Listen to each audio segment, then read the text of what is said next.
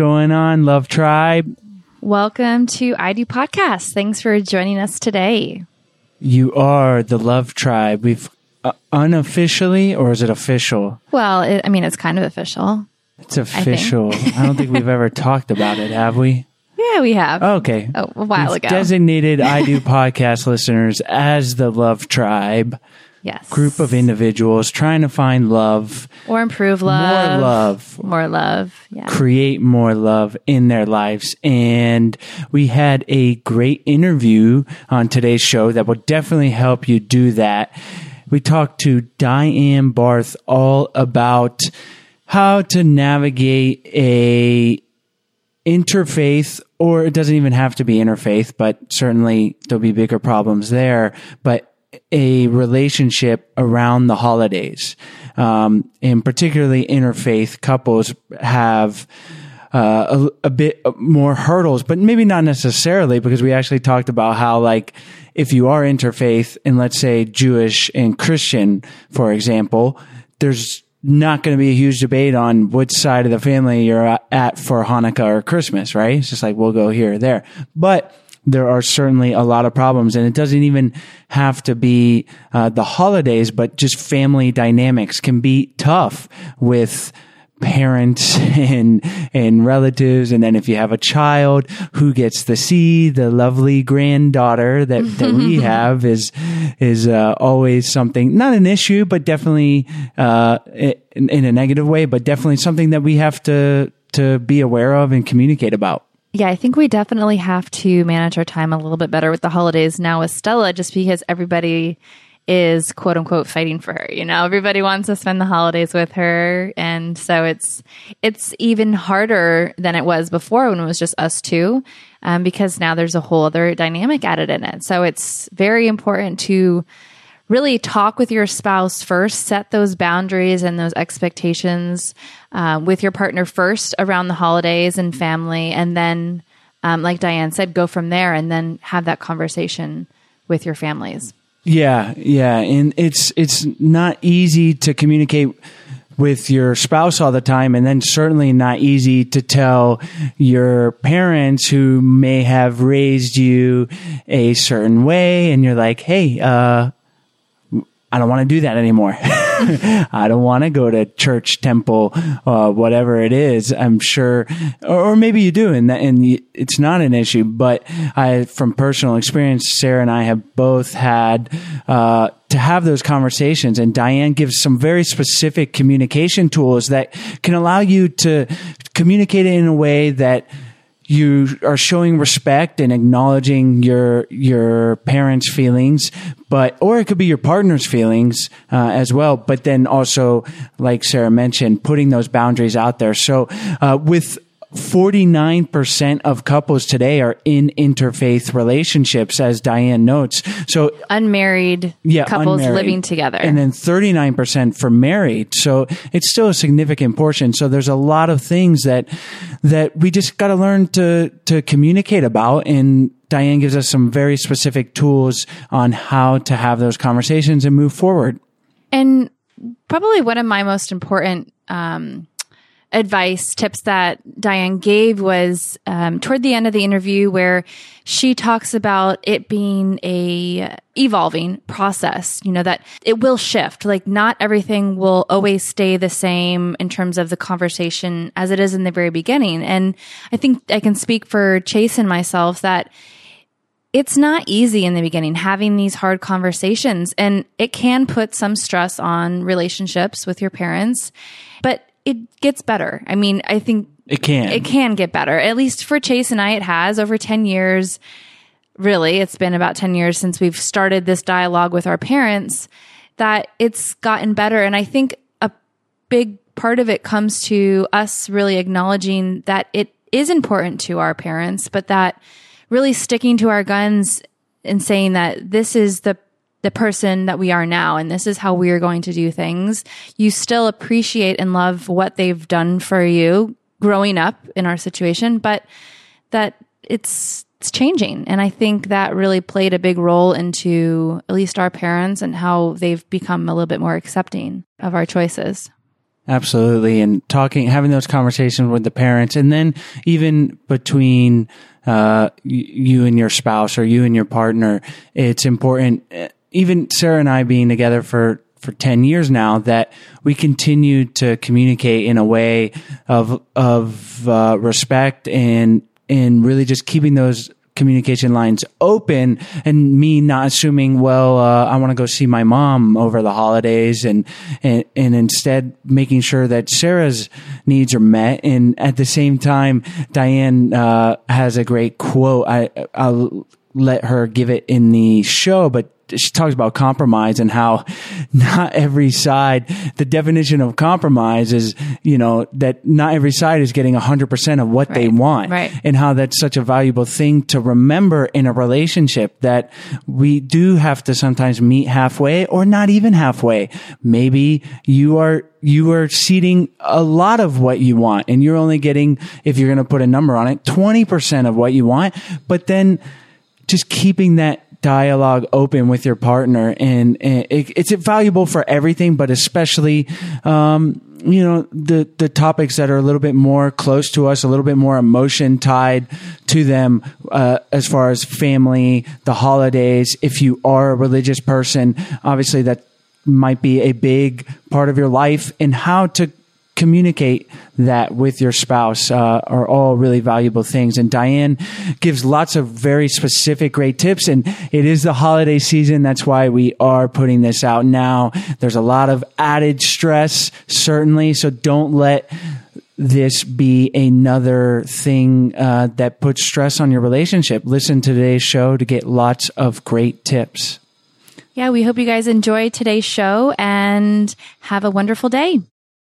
Today's show is sponsored by Talkspace, the online therapy company that lets you choose from over 1,500 licensed therapists. Get matched with your perfect therapist today by visiting Talkspace.com forward slash I do. That's Talkspace.com forward slash I do.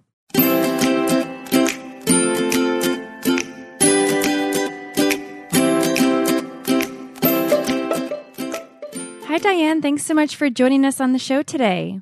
Hi, Sarah. Thank you. Diane, we've given our listeners a little overview, told them about your work. So why don't you take a minute, tell us about yourself and why you enjoy helping people improve their relationships. Okay. Um, well, I've been a psychotherapist for more than 30 years. and I'm just, I'm passionate about helping people actualize their best selves. And I've learned that our best and our worst qualities are often brought out in our relationships. Um, so when we feel good about ourselves in a relationship, we're more effective at work and better able to do get things done at home and and just more of the person we want to be. And when we feel criticized by our partner, and interestingly, even when we are critical of them and sure that everything that's wrong in the relationship is their fault, we also um, end up feeling less confident and less capable in everything else that we do. So I I think that we bring ourselves, our best selves, into the early stages of a relationship, and then as we get comfortable and start to feel safe with each other, we start to allow some of the less positive aspects of who we are begin to emerge, which is actually really important. It's really crucial for every relationship because uh, we need our partners to know us and love us with all of our strengths and our weaknesses and our flaws. But um, the loss of that mutual glow of uh, positive reinforcement surprises and confuses and hurts a lot of couples who think they're supposed to stay sort of blindly in love forever.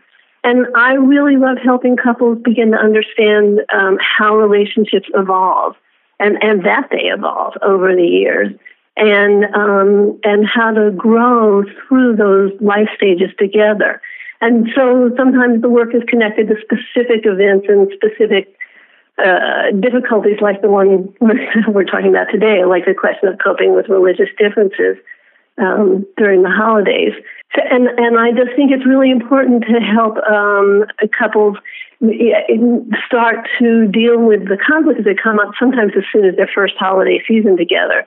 Um, as they try to figure out how to be in 17 different places with parents and step parents and grandparents with different traditions and uh, and then trying to figure out their own traditions and how they're going to have a have a relationship together uh, that in that integrates their both of their um, childhood experiences and their you know sometimes we want to create the magical experiences we had when we were young or we want to create something that we never had but integrating all of the conflicts and differences between um, each other and in their in each other's lives um, it's it's it's an honor for me to be present as a couple starts to find ways to resolve these conflicts and and work together as partners instead of as two separate individuals blaming and criticizing and being hurt and angry at each other. Yeah. It, I, and I, yeah, go ahead.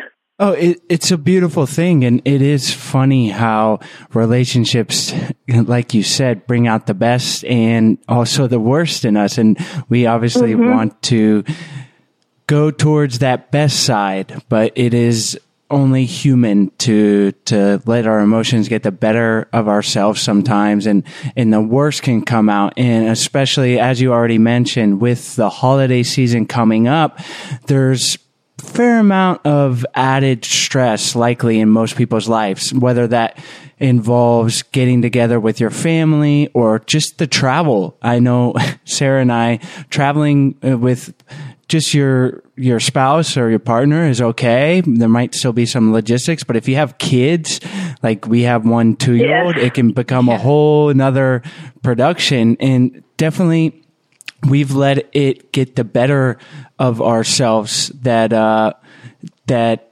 I know I get stressed and um, things don't go well. I might take that out on Sarah um, and, and, it's just not good. So managing all that and is super important anytime, but certainly around the holidays. We got uh, Thanksgiving coming up, and then the New Year's, Christmas, Hanukkah, Kwanzaa season right there behind it. So, right. so yeah, why don't we dive right in and talk about some specifics? Um, maybe we can start with what is the biggest obstacle a couple uh, might likely face when trying to deal with uh, the holidays as as a couple and to keep that relationship strong? Well, I think there's not. Uh, I don't think there's a single uh, biggest obstacle. I think there are a few big obstacles, and one, of course, is family. And um, you know, if you're an interfaith couple and you've got uh, parents on both sides who want you to um, practice the tradition that you've always practiced or that they practice and that they believe is really um, the right tradition, it, it, creates conflict. It's really interesting. One of the um, statistics that, that I read is that 49% of young unmarried couples living together these days are interfaith couples, which is a huge jump from what it used to be. And and even among married couples, it's something like 39% are uh, married to people outside of their own faith. And we think when we, especially younger people who are so much more um, uh, accepting and respectful of differences than a lot of us older guys, um, it's it, we think that we're going to be able to overcome this obstacle of our parents' differences and our parents' belief systems. But uh, it gets really complicated, and it especially gets complicated if you both care about your families and you want them to um, love you and love your partner. So it's it's one of the hardest things I think is trying to figure out how to, as you said, travel is hard, and especially once you have kids, travel is hard. Um, but how to manage your own expectations and your family's expectations is a huge obstacle. So, what's the best way to start that conversation? Maybe it's the conversation with your in laws or your parents to kind of set those expectations and those boundaries when it comes to spending time or splitting up your time uh, in the holidays. Right. I think the first thing is to have the conversation with each other and and to really do it as as you know adults and understanding that your parents and in-laws are all human beings they're not ogres out to try to make you miserable but but between the two of you to figure out what you're willing to do and what you're not willing to do, and how you understand what the um, people in your family are sort of asking you for. Um, so you know there are a lot of different ways to do it. I mean, some couples do Thanksgiving with one family and Christmas with another family and Hanukkah with another family and you know or some couples do every other year with each family. Some couples try to integrate their families have both families come together which is difficult even when you're ju- it's when your parents are still with their prime you know their original spouse but it gets more complicated when there are step siblings in, involved um, but I think the first place is to start with each other, talk about what you're willing to do, where you can be flexible, and where you're not willing to be flexible, and then to talk with your parents as as adult to adult, um, with some understanding of this is what you know that this is what they would like. It's not going to work that way. So, what would be the best way to make it, um, you know, manageable and and and and pleasurable for everybody? Yeah, I would think having your parents or your in-laws involved in the conversation will make it a little bit easier because they feel like they are being a part of the discussion and not just left out to whatever decision that you guys that someone makes as a family. Exactly. Exactly. That's really important. Yeah, it seems like the primary theme with a lot of things that we talk about on the show is communication. And where things break down is you might assume like, hey, uh, we're going, you might say, hey, we're going over, uh, my family's house for Thanksgiving. Um, let's make our plans. And the other partner's like, well, wait, like, what about my family? You know, or they might not even stand up for themselves and they just feel, they feel hurt whatever. But so like really just opening up that conversation, I would imagine at any stage in the relationship, but especially early on when you're doing that first Thanksgiving, when you're a serious couple, you've been together for a while, um, and, and just keeping those lines of communication open. I don't know that, uh, I, we're kind of talking about two things here. I don't know that, like you mentioned, that conversation needs to be between the couple first. It could get pretty messy if you're like, getting your mom eh, on both sides involved and like what do you think? And like having yeah. you could yeah. communicate with them but probably separately is is going to be the best solution. Oh totally. I i agree with you 100 percent on every on all of the points you made. I think first of all it's much more complicated than most young couples realize to have that conversation just with each other. Because exactly what you said, Chase, I think that, that you know, couples, everybody's got an assumption that it's going to be the way, um, the way we think it should be. So, um, one person says, you know, well, we're going my mother's expecting us at three o'clock, and the other person says, oh, well, mine's expecting us at five. For each one for a big Thanksgiving dinner or whatever the holiday is, for which almost all of our holidays center around food. So, um, you know, it's it's important to have that conversation with each other and with the understanding that you both of you don't want to hurt your parents' feelings. Um, both of you want to have a tradition that works for you as a couple, but you also want to integrate your parents and, and step parents and whoever else into this tradition. Um, how can you do it? And then, yeah, then you open it up to your parents. And I, I agree with you. You don't say, well, what do you think about, um, you know, should, should I go over to my wife's or my girlfriend's family or, you know, you, what you say is, this is what we're thinking about. Um, and, but we really want it to work for you all as well as for the other family. What, what, how could we do it in a way that would work for, for you? And and then with the understanding that you're not necessarily going to do what they're asking. You're asking them what their what would work best for them. If you get two really rigid sets of parents who say well you have to come to us but that's all there is to it then then you're going to you go back to each other as a couple and then you figure out how you're going to deal with that. And and, and as you said sarah a big piece of this is setting boundaries.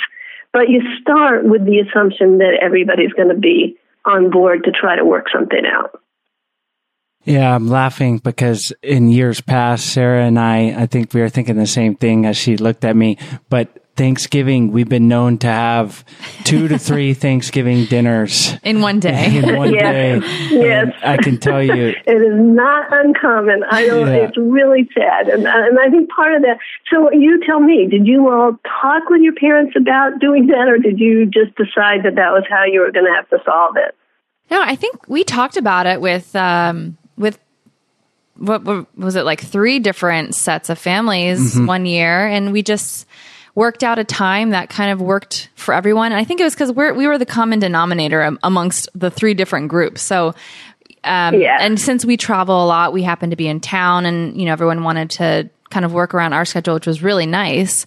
But yeah, we we had that talk with each other and with everyone else, and just kind of did a like a three hour gap in between each meal was I think how it worked. So we Wow. were we were pretty Wow. full by the end of the night. I'm That's impressive. yeah. But but you, what you're saying is you understood the need and you understood and you talked you know with each other and figured out that this would work for you and that it would work for the you know it sounds like everybody was willing to be a little flexible at least in terms of scheduling. Um, you know, but that's a lot. Yeah, yeah. The key is to to open that up and keep the communication going. And now that we have a uh, a two year old, it's a another I don't want to say compounding problem, but it makes it almost even more important because all the family wants to see the, their our uh, daughter, yeah, grandbaby or or whatever, and and. uh she definitely wants the attention, not wants the attention, but she, the relatives Enjoys want it. her attention. So, and, it's a balance and you gotta, I think it's important to put the relationship first, like between you and your spouse and, and that takes priority and then you're balancing the relationship between your parents and and relatives. You don't want them to feel excluded and and like i said we we have obviously Sarah and I have our different families, but then my family, uh, I have divorced parents. So then there's, there's like two extra families in there. So you're talking three families that around the holidays, uh, there's a lot of coordination that goes on. And, and even if it's two families, it's still, uh, critical for everyone, everyone's Yeah. sanity and, and to keep your relationship strong. Yes. But I have also found that if you can, if you if you go into this with a sense of this is what will work for us, you know that you're really working together, and then you also it sounds like you all are really really empathic to your different parents' needs, and that makes a huge difference. Parents are not always. I mean, there are times where you just have to set a limit, and that's uh, and and and deal with the fallout. But but a lot of times parents are much more willing to be flexible when you do um, let them know that you're trying to respond to what they're requesting, and when you engage them in the process of trying to figure out what will um, what would be manageable for them. So when you know Chase is bringing up the the conversation of Stella and dealing with grandchildren and, and children, I know having these conversations is also important when you have a blended family, um, and sharing time with your you know the kids going to your ex spouse or you know just managing those conversations. So it is a little bit different because you're not having that direct conversation with your partner. But how do you navigate those tough conversations? Because that's, I feel like, taking it to a whole other, um, a whole different type of conversation because you're now trying to communicate with somebody who maybe is your ex and now your your new partner as well. So how do you manage those conversations and who would you talk to first? And do you have any advice in in that type of situation?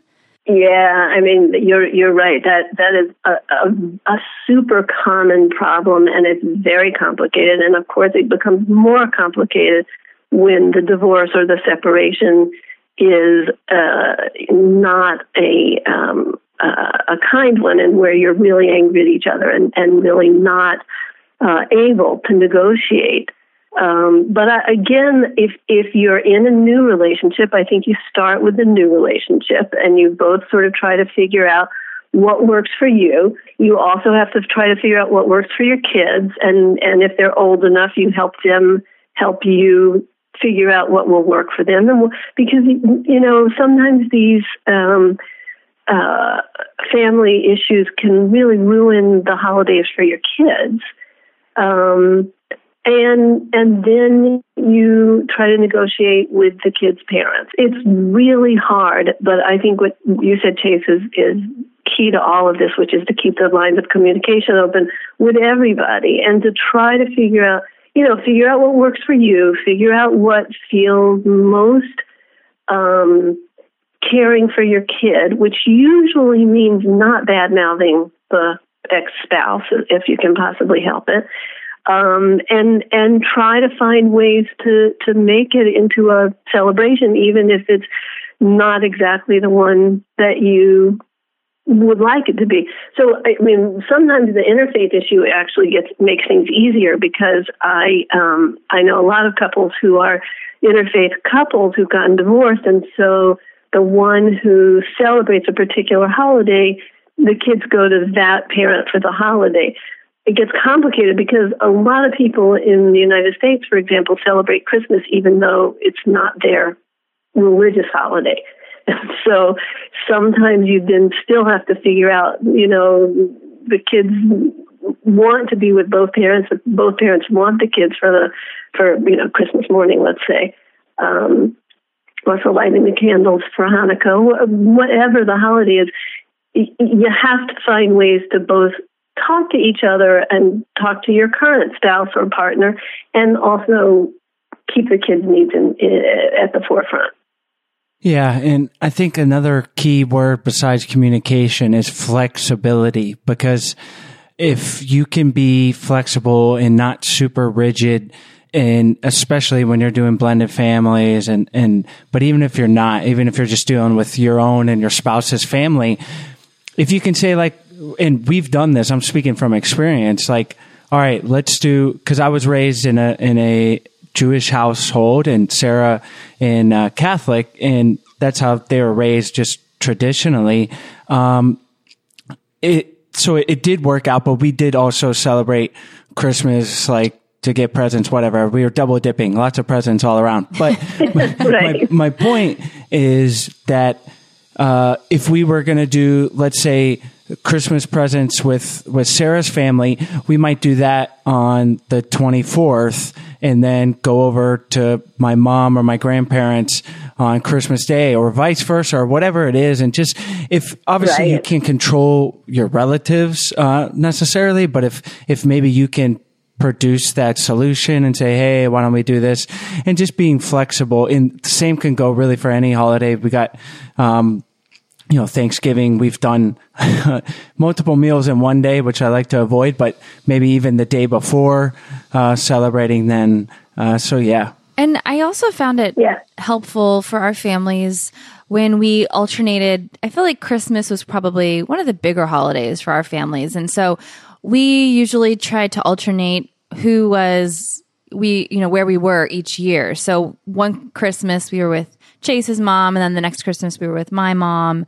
And I think it was it, everyone I felt like seemed it was fair that way, just alternating it that way versus individual times throughout the day because that can get really hectic. And they lived in different Yeah. cities. Yeah. So, I, and I think that's I think it's really important. What you're talking about is is really really important, which is that it has to be what works for you and your kids too. But one of the things that that happens is the parent who doesn't get you that particular year may actually feel really sad because they aren't celebrating the holiday, especially if it's a meaningful holiday, um, the way they're used to, the way they like it. When in my family years ago, when my my uh, mother's favorite holiday was Thanksgiving, and we would go to her regularly for Thanksgiving, but the Thanksgiving got to be um, too much for her, and so my brothers and I just uh, made a unilateral decision that our families were all going to get together another time of the year, and that was going to be our Thanksgiving. We just weren't going to come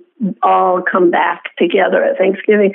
And the first year, she was really not happy about it, and then as we did this other celebration, uh, often in June, um, and it was wonderful she uh, got to a point where she was just that was fine for her. Thanksgiving, she did a little, you know, celebration with some neighbors and some local family, and it was not a big deal. But I think what was really important was that we all recognized that the decision we had made did make her sad, and that we were sorry that it made her sad. It just wasn't working for the rest of us anymore. Well, I think it's awesome that you did that because it really shows that you that you're acknowledging that that holiday means a lot to her and that you're willing to do it at another time to still celebrate the meaning of that holiday for her. I think that's a really cool, um, right? A cool way to to divide it. Yeah, it worked out very nicely. So, it, well, yes, exactly. So, what I'm saying is that that the more um, empathy you can bring into the process without having to give up your needs all the time, uh, the better the process seems to go. So, what can a couple do that is trying to communicate about the holidays. And it doesn't even have to be for the first time because Sarah and I have been together nearly 10 years now, and it's still something we have to work on communicating. And I know sometimes when it breaks down as if I project a sense that that I don't really I'm not acknowledging her feelings maybe or like her right to spend time with her family because I'm I'm like, well, what about my family? Like I want to see them. Like that's just the way it is. Like I love Sarah's family, but they're they're my secondary family and like I want to see right. my mom first. So how can how can we talk about that in a way that's respectful and, and just really, I guess, the details of communicating uh, specifically around uh, that kind of planning? So I think you you actually nailed several of the specifics. One is respect. Um, that you say you talk about this in the time where you're um, where you're both calm and where you're feeling loving towards each other and you're and you're able to be respectful of each other's needs and differences. Um, and another is to know that as a couple, nobody gets all of their needs met all the time. Uh, Amos Oz, who wrote about um, wrote a lot about sort of the Israel Palestine conflict, used to say there's no such thing as compromise if compromise means that that you come to a solution that works for everybody you have to come to the solution that has some of the the, um, the ingredients that work for one person and some of the ingredients that work for the other person. Because not there's no there's no real blending of of your needs in um, in a way that makes everybody happy all the time. So I think respect. I think um, spelling out what your expectations are and what your needs are and what your wishes are, which are all different um, and then trying to find ways that that are um, going to give each of you some of the most important things that you are asking for. The other thing is that you know children do change the, the picture, which you all probably are very well aware of already. Um, but so then you also have to think about you have to think about what your children need, and you also have to separate out what you want for your children um, from what they actually need. So a lot of us get caught up in the fantasy that we're gonna um, we're gonna give our children memories, meaning usually we're gonna have our children have the same experiences that we had that we loved. Well, they're gonna get memories no matter what, and their experiences are not going to be the same as yours. And so again, the the the a, a really um, kind and thoughtful conversation where you try to put together even the differences in, in what you think your children need um, is is the best path to being able to find a solution. And you have to know that the solution is not going to be perfect. So, how would you go about having the conversation with one of your parents about I guess setting boundaries of whether or not you're going to be celebrating the holidays the way that they would want. Like, for example, religiously. So, if a family is um, is Catholic or Jewish, and maybe you're choosing not to raise your child in that religion, but maybe your parents are pushy on it around the holidays. How do you confront your parents and basically say, "Hey, this is what we're doing. You have to respect it." How do you go about saying that conversation respectfully? Well, I think it's a conversation, a conversation that has to start way before the holidays, and it's a it's an ongoing conversation. And the thing to remember is that your parents, um, as the mother of an adult son, I struggle with this all the time. Your parents um, had a lot of say in your life for many, many years, and it's hard for us to remember that we don't get that say anymore. It's like, oh, right, uh, it's not my choice anymore. Um, so if you can start with having the conversation at various and sundry times, um, something as simple as, you know, I know that this is really important to you, but you should just know that Jason and I are not bringing our children up as, as Catholics, and so that means we're not going to have the same uh, holidays that you all have, or we're not going to celebrate them the same way, and we're we're hoping to establish rituals that work for us, but that also work for you um, if at all possible. And then when you, you know, so you have this over and over again.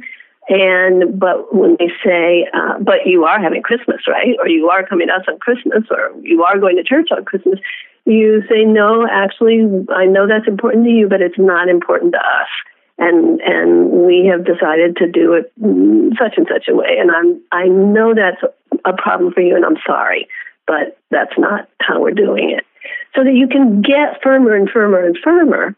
Um, and you can do it respectfully. I mean, or, or, or, you know, as long as you can say, "I know that's a problem for you. I know it's hard for you, but that's not what we're doing." Um, most parents will feel heard and will be willing to meet you somewhere in the middle. Some parents know, and those when your parents are really rigid, then you have to be firmer, and it doesn't always feel respectful because you're you're setting really firm limits with them that you know they're not accepting. Yeah, it's a it's a hard conversation, and Sarah and I have experienced that on both sides. Uh, as I mentioned, her being raised Catholic and me Jewish, and we've decided to kind of really do neither. So we've had uh, those conversations with our parents, and and you get it from both sides. Yeah, yeah, and so we're both getting it. Um, and it is an important thing. It, to be able to communicate about. And I love that it's a simple sentence, but saying like, I know it's important to you, but so you're acknowledging their feelings rather than being like, no, we're not doing that. Um, and just right. turning it down. Um, you're acknowledging it, but, uh, but then standing firm. Um, it's an it's an important thing to be able to do and and but from personal experience it doesn't mean that they're going to be like oh okay um Exactly. Great, great to exactly. hear. Um, but but if you can at least start off uh, in a in a way that's not antagonistic or or that they're not like really putting up their defenses of or really getting upset. But I would just say. Uh, then and then you got to stick to your guns because like we talked about earlier it's it's the the relationship takes priority or as you become an adult, like, but it's funny, like even you could be 40 years old, but your parents are still your parents, right? But like, but yes. still, like you're your own person and, and just, I'm sure as a parent will experience this as Stella grows up, but like you gotta respect that, that they're their own person, you know, and it might hurt, but but uh, really communicating in a way that acknowledges their feelings, I think, can help ease that ease that pain a little bit. Not take it away, but definitely uh, make it go more smoothly. Yeah, there's another thing you can do, which doesn't always work. So, two, there's two things. One is to remember that it's an it's an evolving process. That how your parents feel will change, as will some of how you feel as Stella gets older, some of the things that you think right now are going to shift. Um, but but so will some of your all of the, your parents' um, positions will shift. And so it's really useful not to get into a total power struggle. I mean, you, you have to set limits and that may turn into a power struggle, but if you can say something that acknowledges also that, you know, we're not practicing um, the the traditions of the religion that you are practicing, but you instilled all these values in me. And those values are there even if I'm not going to temple or going to church or uh, um, what you know, not doing the things that you think of as part of that. That what you've done, you've planted a little seed that they're that you're not rejecting them, and you're not rejecting the values they've taught you. So again, some parents can't handle that. They can't if you're not doing the actual rituals. It's not okay with them. But a lot of parents eventually can come around to sort of feeling better about, okay, it's not like you're rejecting me, you're rejecting certain traditions, but you have taken in the values that I've tried to teach you. Yeah, that's that's another great piece of advice, and it's pretty uh, interesting to hear that statistic that forty nine percent of married couples are in a interfaith relationship.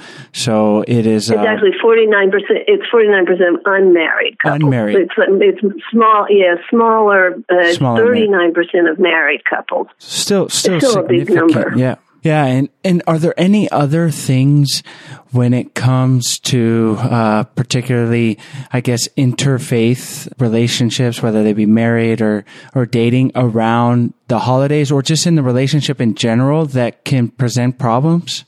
Well, I think there are a lot of things that can present problems. The the thing that is really important is to remember always that you got together with this person at least in part because of the differences between you. And so those differences, you know, in belief system, in traditions, in um, how you think about the world in some ways, I, I think it's always really, really useful to think about that, that there's something about those differences that appealed to you. And to try to, um, you know, we're all really good at finding the things that we don't agree with and the things that we don't like and the things that bother us but to try to find the things that brought you together. So I'm also from an interfaith, a long-term interfaith marriage, and um, I'm Jewish and my husband's Christian, and his some of the, he always said that everything about Judaism fit with his value system. That's not always true, but that's what he said. Um, but but there were some things that he believed in that I really couldn't understand. So what I would work on was trying to figure out how they how they um, colored his his values um, and how those things made him the person that I did love and I did care about. And that was really useful to to think about um, what it was that he was bringing to the table that probably had to do with his religious beliefs that um, that I didn't that that I didn't have in the exact same way or that I would like to incorporate into my life. I will also tell you that after being together for a long time, um, we have found that our belief systems are practically merged. so we what we believe both in terms of religion and in terms of uh, the whole our whole value systems have become very very similar. So that's another part of the evolution, I think. Yeah, that's interesting. And I've said it on the podcast a few times before, but it'd be quite boring if you dated someone that you agreed with everything, had the same likes and interests. It'd be like being with yourself. it's like that's exactly. why we are attracted a lot of times to the people we're with is because they are different despite what we we might want, we might want that. Why can't you just agree with me, or why don't you want to do this? It's like, well, they're a different person, and that's what makes it interesting. You know, otherwise, exactly, you're you're with yourself, and that's no fun. And and it is also interesting how you said your beliefs have merged. Um, I, yes. I, I don't have a large sample size, but I've heard that before. And I know just from Sarah and I's, and not, not even around uh, religion necessarily. I mean, certainly a little bit, but just a lot of other things. We had base values uh, i think is important we talk about having those but even just a lot of other things i've noticed that we've merged um, uh, over the years in becoming more and more similar in those it, do you find that that's a common thing uh, with long-term relationships Yeah, and I actually want to change the word because I think merge is a, is um, isn't quite correct because you still are different. You're still two different people. Right. Um, and in fact, that's one of the problems that people who have been together for a long time have. In in reverse, is they expect each other to be so similar that they forget that they're two different people. Um, but I think that it's that your um, your values become more coalesced maybe. Um, your ideas your your experiences you you you um, you share so much that um, a lot of the old differences sort of get ironed out. But it is totally not that you are you, you don't i mean i know i said it so i'm, I'm take full responsibility for the word but it, i don't think it's that you merge as much as you become really um, when it when your relationship is working over time you become more integrated as a partnership Yeah, yeah, that's well put. And it's, uh, I don't want to harp on this too much. We're going to go forward to the lasting love round, but it almost seems like it's the effect of like walk a mile in someone else's shoes and, and that you're going to Yeah. be able to relate more to them. Well, live with someone for 20 years and you're going to hopefully have more empathy and you guys are experiencing a lot of the same things, obviously. So your life is being shaped by the same environment, the same experiences that it makes sense that those those things coalesce as you said and something that is great in relationships and and just I think better for the world as a whole that if we can approach all of our relationships with our neighbors and, and people that we don't know with more of that open mind of, of trying to maybe not directly experiencing what that other person is, but understanding um, your relationship will be better uh, personally and, and with those uh, around you. yeah i think that's well said Excellent, Diane. Well, this all been great information here. Lots of good stuff for the holidays coming up. Hopefully it'll help our listeners have those difficult conversations with each other, but certainly with the parents. I know that that can be uh, tough. We, we both know from personal experience. So thank you for that. And now we got to move forward to the lasting love round. But first, let's take a break and talk about one of today's sponsors, Talkspace. Talkspace is an online therapy company that will allow you to choose from thousands of certified and vetted therapists where you can communicate with them directly through your phone, through text, email, video chat, or voice. And it's super easy to do. And obviously you're listening to this podcast. So you want relationship advice, whether you're in a rut or you just want to take your relationship to the next level. Talking with a therapist is the best way to get there besides listening to I Do podcasts. So if you want to sign up today, head on over to talkspace.com forward slash I do and get $30 off your first month. That's talkspace.com forward slash I do and enter the promo code I do. Talkspace, therapy for how we live today. If you're looking for a super fun and creative gift for a loved one this holiday season, you really need to check out Storyworth. Storyworth makes it easy and fun for your loved ones to share their stories with weekly emailed story prompts with questions that you would never think to ask. And at the end of the year, they'll get their stories bound in a beautiful hardcover book that will be a great tool to share with your family and, and get to know each other in a whole new way.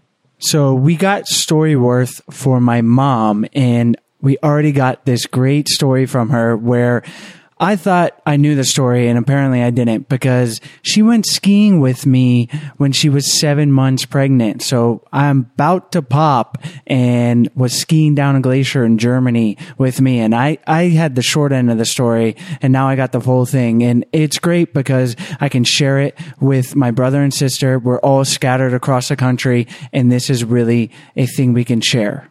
So if you have a family member who loves telling stories, Storyworth will be an awesome holiday gift. For $20 off, visit storyworth.com forward slash I do. That's storyworth.com forward slash I do. What is one tool or practice our listeners can use on a daily basis to help improve their relationship? Um, I would say find something positive to say about your partner every single day. We're we're all really good at pointing out what bothers us, and we're not so good at pointing out what we like or admire or appreciate about our significant other. Um, partly because we take these things for granted. But I I don't care how long a couple has been together or how close they are. It's very important to share good thoughts about one another um, sharing those thoughts is a super way to keep a relationship healthy. But there are a couple of rules I just want to quickly say. One is it doesn't have to be earth shattering. It doesn't. It does need to be genuine, and it can't contain a barb. Um, so, like you can say, "I love that shirt and tie or that dress on you. It brings out the color of your eyes," but you cannot add. But you would look so much better if you lost a few pounds. it just that ruins the the um, thing. And the other thing is, I would say, although you don't have to say something different every day, what you should, what you do say should be specific. So you might start with something really general, like you're such a good, kind, caring, something like that person. Um, but then give a really specific example, like this is something that my husband does, so I say it to him regularly. But um, I love how you always check the name tag of the clerk at the at the checkout counter, and then you use their name when you ask them how they're doing um, because I know that makes them feel like a human being, which probably doesn't happen too often. That's great advice. So, like, even something like an action that you saw your partner do, uh, rather than complimenting what they're wearing or stuff like that. I love that. Exactly. Is there is there a book or resource you could recommend for listeners who want to improve their relationship? Yes, and actually, it's interesting because you you uh, you said the name of it a little while ago, Chase. You were just talking about what we are talking about, but it's called "Difficult Conversations: How to Discuss What Matters Most." Um, it's by Douglas Stone and Bruce Patton. It's a classic, and it is. I, I recommend it to the couples I work with all the time. It's really, really useful for finding ways to talk about all kinds of hard things. And probably, I don't didn't remember anything specific from it just now, but um, I can guarantee we'll have some uh, useful suggestions for talking to your parents about the holidays also. That's an excellent resource. Thank you. We'll have that on your show notes page yeah. on idopodcast.com. We've been married for three years now. Is there any advice you'd give newlyweds? Yes um, you also have a young child. So this is for newlyweds and new parents, um, which is it's it's fairly you hear it fairly often, but it's really important, which is to make sure that you find time to nurture your relationship with each other. Um, a lot of times I see young couples who have the idea that well the wedding's over, so they should now be in a long term relationship. And um, it doesn't work that way. It's relationships. I mean, we've been talking about this, but relationships evolve over time, and you have to keep working at it. And then when a child comes along, and you're putting all your attention on the child, which you know you're supposed to be doing, it's really important to remember that you also have to nurture your relationship. Um, and and if you can keep doing that, which includes both what I said before, which is to talk about positive feelings, but also to process the problems that come up. Um, and and um, to rekindle the romance, which you have to do over and over again because it it gets lost in the in the everyday you know mundane experiences of life. Um, but if you can do, if you can think that you're nurturing something that you're going to like you know watering and feeding a plant. You you you'll have the makings for a long-term relationship. What advice would you give our single listeners looking for a happy relationship? So my recommendation for single if you're single is that you nurture the connections that you do have. Um, your family connections and also your friendships. Um, that I I have found over the years that getting into a frenzy uh, over finding a life partner can backfire. Um, it's it's more productive to pay attention to the people who are in your life, who care about you, and who you care about. Um, it doesn't mean you shouldn't date, but when you date, it's important to remember to try to get to know the person, and not to ask yourself if this is the person you could see yourself married to, um, because that's that's something that takes time. That's that's something you don't find out right away. Um, I think it's much more useful to find to ask yourself if you like being with this person right now, and if you want to learn more about them. And um, it, it, actually, I think it's helpful to think about a date as a potential friend. It's, I mean, I know the issue of physical chemistry is important, but physical attraction doesn't actually say whether a person is going to be a good life partner. And although this surprises a lot of people when I say it, um, physical chemistry can actually take a little while to develop. And if you're in a relationship with somebody who is um, uh, a good friend, you have a much better chance of, of having a good life partner. Although I'm not suggesting that one of your friends will suddenly turn into a romantic partner. That actually happens far less often in real life than it does in the movies.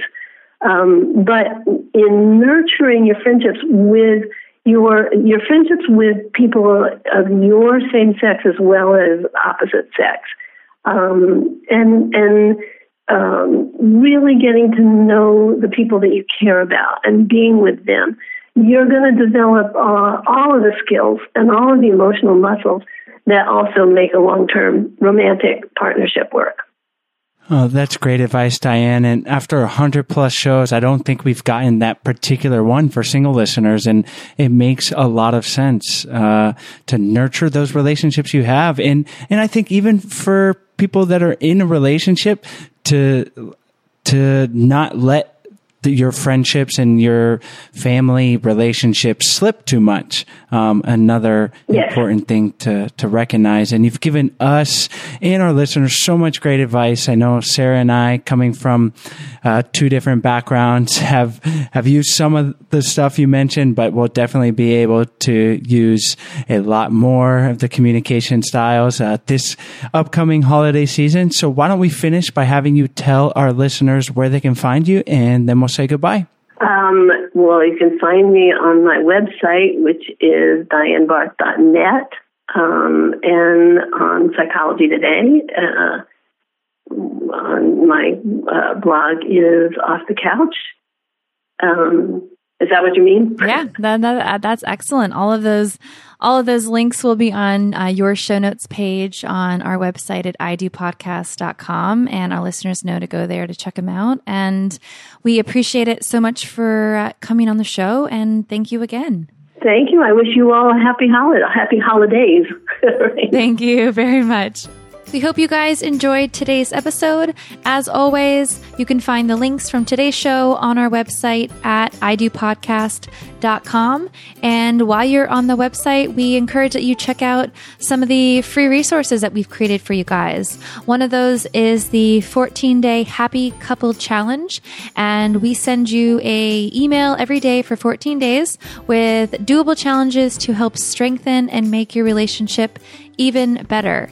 And we've also created cheat sheets and workbooks for your relationship. And you can find all of those on our website. And lastly, our Facebook group, which is the Love Tribe. We encourage all of you guys to join our group there as well. And if you ever have any topic suggestions or ideas for the podcast, please send them our way. You can email us at info at idopodcast.com and we would love to hear from you guys. And we hope you enjoyed today's show.